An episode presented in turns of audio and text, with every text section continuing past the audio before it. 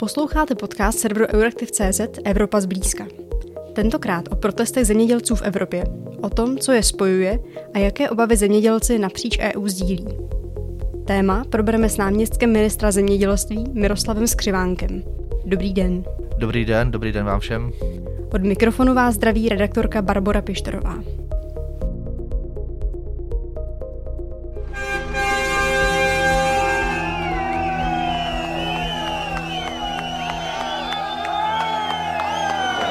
Are here because we want to take care of the soil and the animals. Stop all these documents that are coming from the United, uh, the, the Europe, because we don't want to lose our time to make more papers.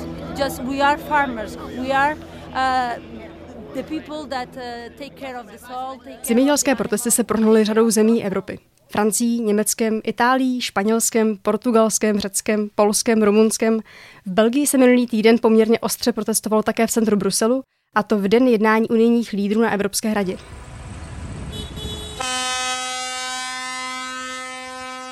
Začněme tím nejaktuálnějším. Evropská komise dnes pod silným tlakem zemědělců vypustila klíčové pasáže návrhu nového cíle pro snížení emisí do roku 2040. Ten komise představuje dnes, tedy v úterý, kdy se spolu bavíme. Podle plánu exekutivy EU by se na tomto úsilí měly podílet všechny sektory. Nový draft návrhu ale zmínku cíle pro zemědělství ve výši 30% snížení emisí do roku 2040 oproti původní verzi vypustil. A přibylo naopak zdůraznění potravinové soběstačnosti. Informaci přinesl server Politico. Souhlasíte s tímto krokem a bude to pro uklidnění situace stačit? Já děkuji za takovou otázku, která je opravdu eh, evropská a je to pro evropské politiky která, eh, které opravdu nezasahují do těch národních politik států, které, které se teď protestují, jak jste vyjmenovala. Myslím si a mám za to, že eh, zemědělství v Evropě a Evropa sama je opravdu živý, živý organismus, který se vyvíjí, vidíte, každý den. To, co platilo včera, nebude platit zítra a je potřeba opravdu se podívat na evropskou zemědělskou politiku velice zblízka a vážit na lékárenských vahách, co je schopná Evropa ještě zvládnout, co jsou schopni evropští zemědělci zvládnout a do jakých sfér a kde můžeme uvolnit eh, v rámci dotační politiky či restrikcí omezování zemědělské výroby a samozřejmě tím eh, potravinové soběstačnosti a kde můžeme přidat tohle chápu, eh, samozřejmě rád bych zemědělcům, kdybych mohl rozhodnout evropským zemědělcům, jakkoliv pomohl v tom, ať eh, jejich práce na polích, ve stájích, ve sklenicích, v lesích, na vodách je pro jejich život to, co je v životě naplňuje. A samozřejmě pro nás, nejenom České republice, ale Evropany všeobecně, důležitý segment pro to, aby jsme vůbec měli co jíst a měli potraviny na evropském trhu. Takže z mého pohledu eh, vidíme zemědělcům natolik vstříc, co jsme schopni jako Evropa zvládnout ve vztahu k evropské zemědělské politice i v rámci modifikací těch plánů, které jsme si přijali. Máme jich přijato hodně, ale musíme se na to teď podívat novou, novým evropským pohledem, protože nikdo nečekal, nikdo nečekal, co Evropu teď, eh, teď zmítá. Nikdy jsme nevěděli a nečekali jsme, že přijde nějaký COVID-19. Nečekali jsme obrovský konflikt v Evropě, válečný konflikt, který, který eh, jsme si mysleli, že je dávno v historii. Eh, nečekali jsme obrovskou krizi v energetice a samozřejmě eh, to znervozňuje nejenom evropské zemědělce, ale evropské občany všeobecně. A s tímhle se bude muset potýkat nejenom, nejenom Evropa sama v rámci voleb do nového Evropského parlamentu, ale všechny národní politiky. Říct si, co vlastně chceme, kam chceme až dojít. V rámci potravin, zemědělství a samozřejmě samotných zemědělců. Mm, jak jsme tady vyjmenovali ty konkrétní země, tak napříč nimi samozřejmě se ty jednotlivé důvody, proč zemědělci výjíždějí do ulic, trošku liší. Co ale každopádně spojuje tyhle ty protesty? To, tím se potýkáme i u nás v České republice a to je opravdu uh, přebujelá uh, byrokracie a administrativa v rámci zemědělských dotací, v rámci zemědělských kontrol. Rád bych tady podotkl, že uh, náš pan ministr zemědělství Marek Výborný i na úrovni Evropské unie se snaží o snížení množství kontrol při uh, takzvaným AMS sledování, dálkovém sledování země ve vztahu k, uh, k fungování zemědělství a to trápí opravdu všechny, všechny nás, evropské zemědělce, eh, kdy my jsme schopni vyrobit potravinu, jsme schopni odchovat či odpěstovat, odpěstovat danou, danou plodinu, ale půlka naší práce potom eh, zůstává v kanceláři při, při evidencích, vyplňování a takové opravdu až, až zbytečné byrokracii, kterou, kterou zatěžuje evropský zemědělský, zemědělský sektor a to si myslím, že je téma, které je společné pro nás všechny. Samozřejmě my si musíme říct, že Česká republika oproti jiným státům má úplně jinou historii zemědělství. Eh, naše farmy vznikaly, eh, vznikaly z postkomunistického modelu Eh, velkoformátových farem, to znamená JZD či státních statků, kde máme eh, farmy, kde je mnoho vlastníků, máme farmy velko, velkoformátové v horách, pod horách bývalých státních statků a je to, jsou to úplně jiné podmínky, jiné podmínky, než, eh, než mají tyto státy, které jste vyjmenovala.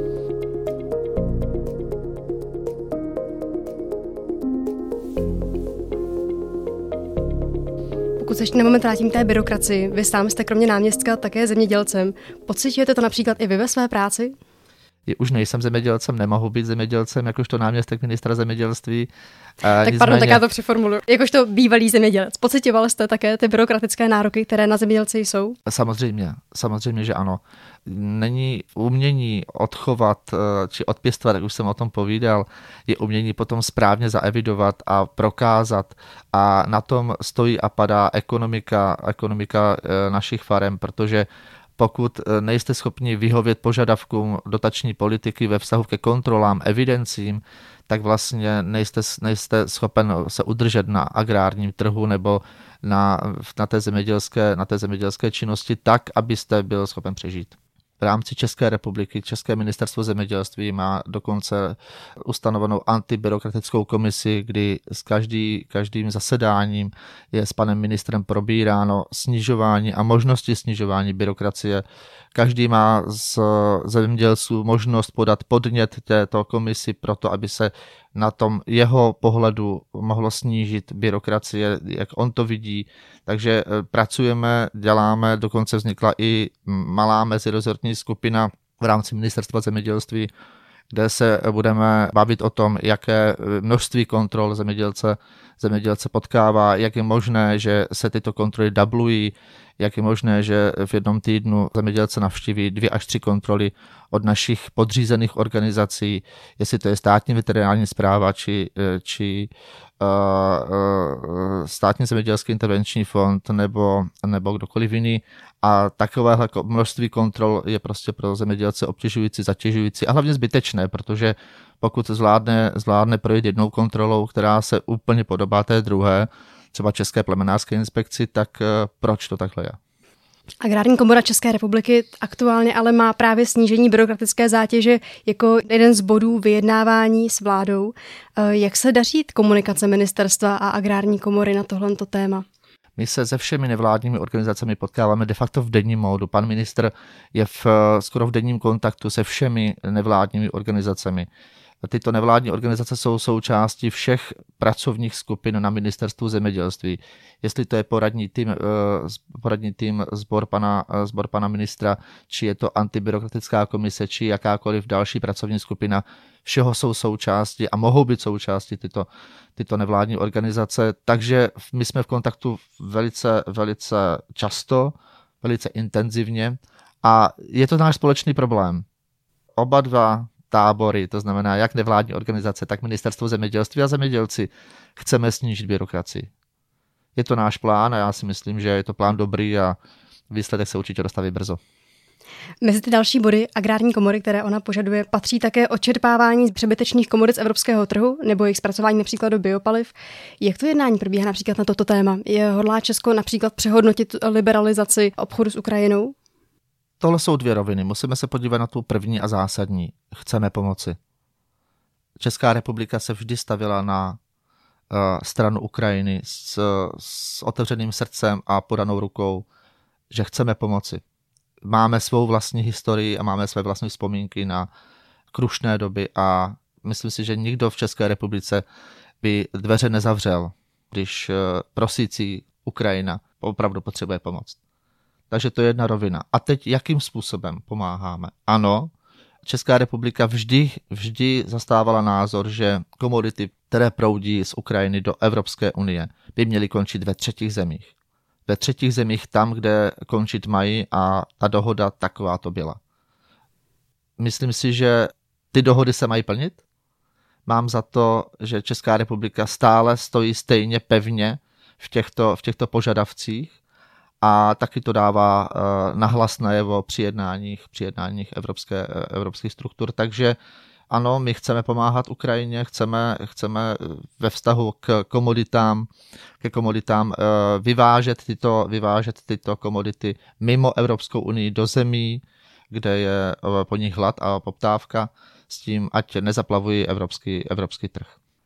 Jedním eh, z těch argumentů také je to, že právě jedna teda Ukrajina samozřejmě nemá tak přísné nároky například na environmentální aspekty pěstování a chování a zároveň to, že jsou na zemědělce v Evropě kladeny velmi přísné nároky právě na jejich udržitelnost.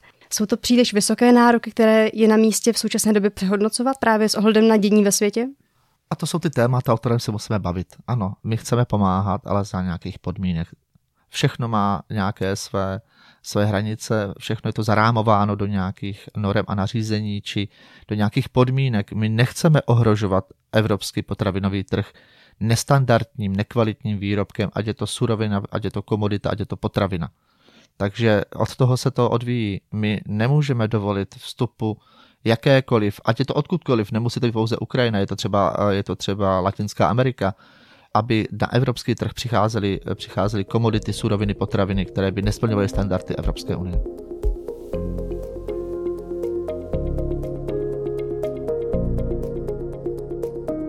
Nároky vysoké to jsou, ale nároky vysoké to jsou z toho důvodu, že Evropa tyhle nároky žádala.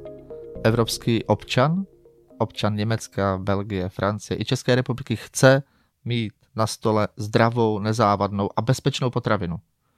Bez pesticidů, která vzniká takovým, v takových podmínkách, že se za tuto potravinu nemusíme stydět.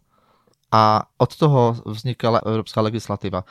Ano, určitě je prostor, a v současné době myslím, že i velký prostor pro to se podívat, znovu otevřít tyto knihy a říct si, ano, můžeme tohle změnit, můžeme tady, tady polevit, či dokonce zpřísnit. Ano, bavme se, je to otevřený dialog. Nicméně Evropa, nebo respektive Česká republika, má jedny z nejbezpečnějších potravin a buďme za to rádi.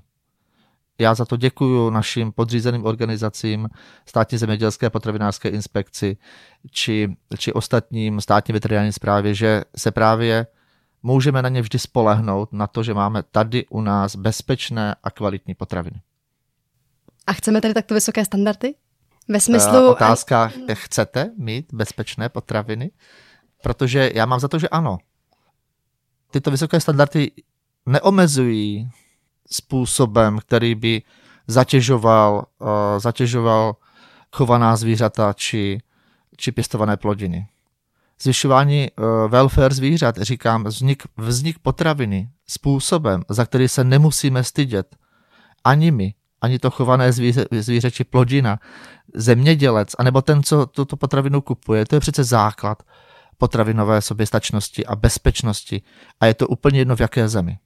Tomu rozumím, ale právě třeba konkrétně v Česku je častým tématem vysoká cena potravin, což samozřejmě potom ty vyšší nároky například na eh, samozřejmě chování nebo pěstování plodin se do toho musí nutně promítat. Takže to vnímám jako takový konflikt mezi tím, jestli chceme vlastně to uh, velké industrializované zemědělství, anebo jestli zkrátka chceme um, to ekologičtější, teoreticky i kvalitnější kde v téhle té situaci stojí Česko? Cenotvorba ekologické produkce a produkce konvenční je uh, opravdu velice složitá a pokud bychom měli uh, jít právě uh, cestou ekologizace, důsledné ekologizace, tak to zvýší daleko více cenu potravin, než je, než je v současnosti. Takže cena potravin ale závisí na mnoha faktorech nejenom na zemědělcích, prvovýrobcích, na vstupech do zemědělství, takže ceny energii, jak jsem říkal, ceny krmiv či, či ceny hnojiv, eh, pak samozřejmě na cenách práce, a když se podíváme na zpracování, to znamená energie při zpracování těchto surovin do potraviny a následného prodeje na pultech našich obchodů, tak na té, na té ceně potravin se podělí opravdu mnoho, mnoho Eh, rukou a srdcí lidí, tak eh, eh, těžko budeme povídat o tom, jakým a způsobem, kde můžeme přiškrtit, přiškrtit ten finanční tok na to, aby se potravina zlevnila. Už na toto téma bylo mnoho rozhovorů, bylo, bylo o tom povídáno opravdu dost a mám za to, že u zemědělců, prvovýrobců, právě je to teď opravdu skoro na dřeň a Eh, protože sám, sám zemědělec nespracovává, málo který zpracovává své komodity přímo na farmě a prodává přímo z farmy, je závislý na výkupních cenách, jak od potravinářů, a tak samozřejmě potravináři jsou závislí na cenách eh, prodejců eh, na pultech, takže je to opravdu složitější problém, než si všichni, než si všichni myslíme. Tím jsem to nechtěla nějak bagatelizovat nebo respektive říct, že by ten problém byl jednoduchý a záleželo pouze na zemědělcích. To místo, kam tím mířím, je, jestli ty vysoké environmentální nároky pro zemědělce jsou zkrátka um, únosné ve vztahu právě k tomu systému, vlastně, v jakém oni fungují. Určitě jsou, určitě jsou, to je, to je potřeba říci, ale už snad nikdo nechceme mít uh, dojné krávy ve vazném ustájení, či Eh, stříkat hnojiva do našich, eh, do našich eh, potoků, um, takže nebo, nebo užívat pesticidy v, v prostředí a v podmínkách, které si prostě nepřejeme. Hmm, ale v tom veřejném prostoru právě, jak argumentuje například agrární komora, tak z toho to tak možná může vyznívat. Neříkám teda přímo v tomto extrému, samozřejmě. To je mi, to je mi líto, ale uh, rád, bych, rád bych tady podotkl, že nám, zemědělcům a samozřejmě ministerstvu zemědělství záleží nejen na konkurenceschopnosti našeho zemědělství, ať naši zemědělci jsou schopni žít a přežít a mít kvalitní život ve svém podnikání, ale taky na kvalitní potravině a na udržitelnosti ve vztahu k životnímu prostředí. Když se na to podíváme lehkým, rychlým číslem, že v České republice bylo něco přes milion a půl dojných krav. Teď jich máme něco přes, tuším, že 380 tisíc a přes to mléka máme stále stejně daleko, možná i trochu víc, než eh, bylo při počtu milion a půl krav. Ale to je taky milion, milion bachorů, které už nemusíme naplnit žádným krmivem. Přesto na našich polích se stále pěstují tržní plodiny, které se kdysi dávno používaly na krmiva musíme si říct, potřebujeme všechny tyto krmiva, když máme méně krav, nebo potřebujeme, co vlastně těm zemědělcům do budoucna ministerstvo zemědělství dá na práci, co, co vlastně budeme dále mít eh, a pracovat, v čem vlastně budeme eh, podnikat. My si musíme říct v rámci třeba připravované strategie zemědělství 2030, kam se bude směřovat české zemědělství či evropské zemědělství co budeme na těch polích zemědělcům nabízet možnost vykonávat. A to, je, to jsou velké otázky. Jak to bude s živočišnou výrobou a výkrmem? Jak to bude s, s mlékem a s obnovitelnou bílkovinou? Jak to bude s fatální bílkovinou? A kolik vlastně jsme schopni odvykrmit či vyrobit fatální bílkoviny, to znamená maso? A je zájem o maso do budoucna? Máme zájem o obnovitelnou bílkovinu, vejce, mléko? Jakým směrem vlastně půjde české zemědělství. A o tom je teď velká diskuze u nás na ministerstvu zemědělství i v nevládních organizacích, co vlastně, co vlastně chceme. A kdybychom teda do té diskuze měli nahlédnout trochu blíž, tak co teda vlastně chceme? Je to složité. Je to složité. Samozřejmě, že chceme konkurenceschopnost českého zemědělství ve vztahu k Evropě, ale zároveň potravinovou bezpečnost s tím, že nejenom eh, v rámci surovin, ale hlavně druhovýroby, tak, aby se potraviny vyráběly na území České republiky. Je to bezpečné ve vztahu k českému zákazníkovi a samozřejmě do budoucna nemůžeme ztrácet kapacity výroby potravin. To je důležité a to je ve vztahu k jakékoliv komoditě. Velice složité to máme ve vepřové mase, velice složité to máme v ovoci i zelenině. Zelenině se zvýšenou pracností vidíme, e, do toho zasahuje obrovská klimatická změna. Musíme investovat do kapkových závlah, do závlah všeobecně, možná do skleníků, do řízených, řízených atmosfér, tak, aby jsme byli schopni odpěstovat takovou, takové množství kvalitní zeleniny, kterou aspoň nějaký, nějaké, z nějaké části pokryje, pokryje český trh. Podívejme se na stav ve vepřovém či vůbec v masném průmyslu. Podívejme se na zemědělské školství. Bude mít kdo pracovat v zemědělství? Máme řezníky, kuchaře, máme, máme farmáře, máme podkováře, máme, máme opraváře zemědělských strojů. To je obrovské téma pro nás, pro všechny.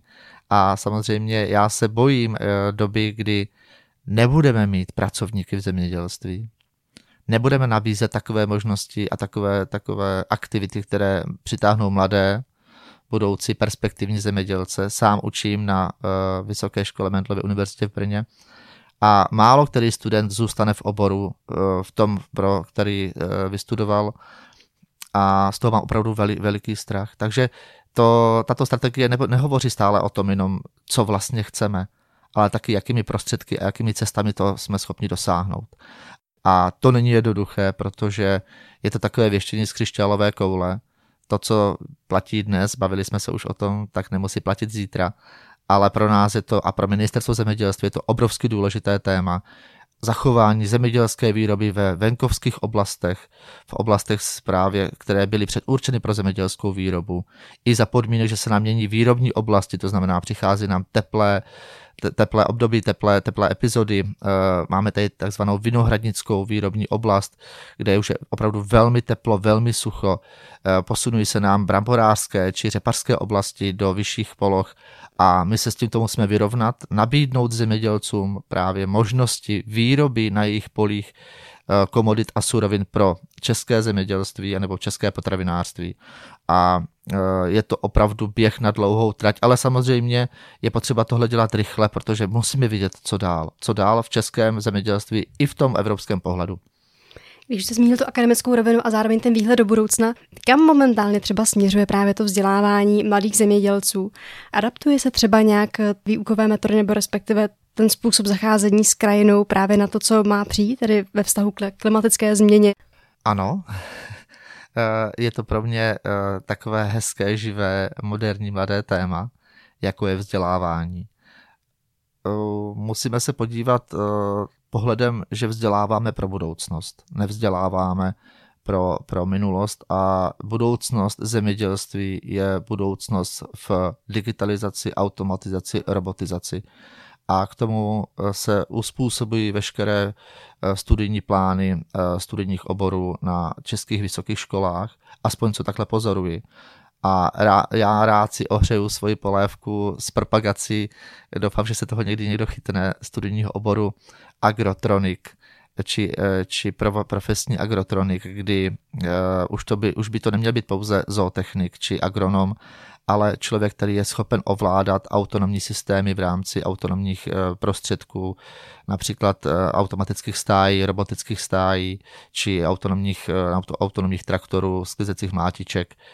Eh, či například dronového pasení, pasení skotu či ovcí, protože eh, bohužel, bohužel nemáme pracovníky, nebudou do budoucna pracovníci. Ne, nechci tento černý scénář malovat úplně moc černě, ale uh, vidím to na farmách, které skoro denně navštěvuji, že tento problém přichází a farma, která je nachystaná na, na tento fenomén zemědělství bez lidí, nebo autonomní zemědělství, například i s připojením nebo s eh, přídavkem řízení umělou inteligencí. Vidíme to na autonomních stájích, dojírnách či eh, řízených skladech. Tak vlastně vyhrál, protože i náklad na, eh, na lidskou práci se stále zvyšuje a hlavně ty lidé nejsou. A teda pozorujete takhle v praxi přímo tu proměnu před vašima očima? Ano, ano. Jo, eh, eh, farmy se připravují, eh, mají robotické stáje, mají robotické dojírny, mají, teď se bavíme opravdu už nahlas o systému, systému precizního zemědělství. Samozřejmě ruku v ruce jdou, jdou bezorebné systémy, beznákladové nebo sniž, se sníženým nákladem na orbu. Může to být třeba i regenerativní zemědělství, jsou to, jsou to autonomní, autonomní stroje, které se nám budou prohánět po polích eh, bez, bez eh, lidské posádky, pouze naváděny umělou inteligencí a satelitním, satelitním naváděním. Takže tahle, já bych řekl, nová éra zemědělství opravdu započala. Je otázka, jak se české vysoké školství, nebo české školství všeobecně zemědělské, nejenom vysoké, ale i střední, s tímhle popere, popasuje a jakým způsobem bude chystat odborníky pro tuto novou éru digitálního, možná eh, možná precizního nebo uh, automatizovaného či robotického nebo uměle inteligenčního zemědělství. A jak rozsáhlá teda tato proměna postupně je? Protože samozřejmě zemědělci nejsou jedna homogenní skupina. Eh, jde to pozorovat na, nebo v širším okruhu zemědělců, nebo to je vysloveně jenom nějaká třeba menší zaujatá skupina? Je to, je to samozřejmě skupina, která, je to skupina, která se o tohle zajímá. Jsou to technologické novinky, které přichází na zemědělský trh. Ale uh, s tím přichází za ruku v ruce i státní zpráva, ze svojí digitalizaci státní zprávy, ze svojí modernizaci ve vztahu, ve vztahu k uh, rozdělovaním dotací, i to nešťastné AMS, které, které uh, už jsme tady teď v té rychlé, rychlé chvílce probrali, kdy pan ministr uh, právě žádá Evropské, Evropské, Evropskou komisi o snižování kontrol, tak je vlastně, je vlastně vstupem digitalizace a automatizace na, ke každému zemědělci domů.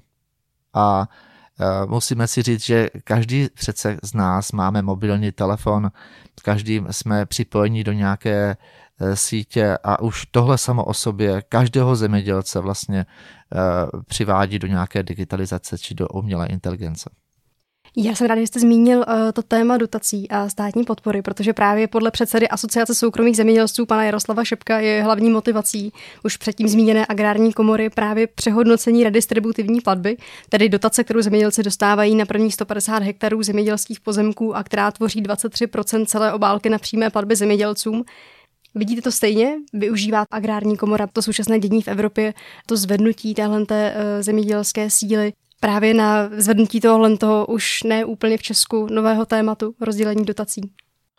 No, co se týká aktuálního nastavení té redistribuční platby, eh, tak vychází právě z koaliční dohody, která v roce 22 nastavila tuto platbu 23% obálky přímých plateb s limitem výplaty do 150 hektarů a eh, my si můžeme říct, že například pro farmy střední či, či větší střední toto nastavení není úplně šťastné. My to víme, snažíme se najít nějaké řešení a řešení by bylo upravit právě nastavení této redistributivní platby a navýšit limit pro vyplatu z aktuálních 150 na 450, eh, na 450 hektarů a dopady takovéto změny by byly uh, zpracovány a rozpracovány ve studii právě uh, Ústavu zemědělských uh, a ekonomických informací, kdy si myslíme, že by to mohlo této situaci těchto středních farem pomoci. Je samozřejmě věci to na rozpracování, je to, jsou to věci, které jsou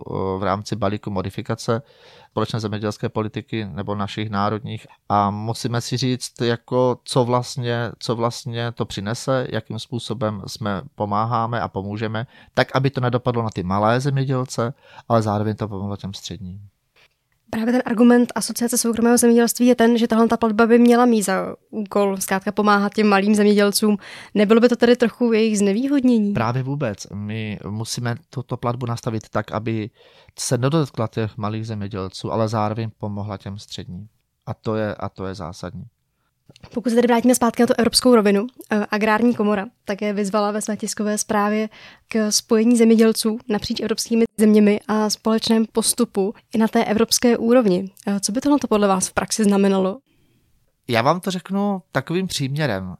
Já za tu otázku děkuji, protože já dlouhodobě říkám, že na Evropu eh, není možné pohlížet jako na jeden velký plot avokáda, kde, který chutná všude stejně ale jako na velký hrozen, který má jednu sice společnou stopku, ale každá kulička chutná jinak. A my musíme naše, náš pohled na zemědělství v Evropské unii rozdělit do těch národních politik zemědělských. A podívejme se právě spektrem, barevným spektrem, kdy opravdu každá kulička na tomto hroznu svítí jinou barvou, světí jiným požadavkem. A uh, ano, za tohle bojujeme, protože um, nemáme podmínky stejné. Složitá situace se dotýká nás všech. Ano, Evropu zachvátila covidová pandemie, Evropu zachvátila eh, velký problém na Ukrajině eh, a agresor, agresor Ruska. Evropu zachvátil velký problém v energiích či cenách hnojiv. Ano, jsou to společné problémy, musíme je společně vyřešit a řešit. Jsou to evropské, to nevyřešíme eh, na chodníku či v nějakém jednání dvou, tří států, ale na společných jednáních celé Unie. A samozřejmě, a o tom jsme se bavili, jsou společné témata, která přesahují daleko víc tyhle konflikty, jako jsou třeba byrokracie či narovnání podpor. Ale tohle jsou, tohle jsou témata, které jsou do jednání, do možná už nového Evropského parlamentu a je potřeba se podívat do národních podpor, do národních, národních zemědělských politik, kde můžeme každý přispět v rámci své regionality k lepšímu životu zemědělců v tom daném, v tom daném státě. Hostem dnešní epizody byl náměstek ministra zemědělství Miroslav Skřivánek. Děkujeme a naslyšenou. Já moc děkuji a pěkný den vám všem. Z redakce se s vámi loučí Barbara Pištorová. Děkujeme, že nás posloucháte. Na další epizodu se můžete těšit opět za týden ve středu. Najdete nás také na sociální síti X, Facebooku nebo Instagramu.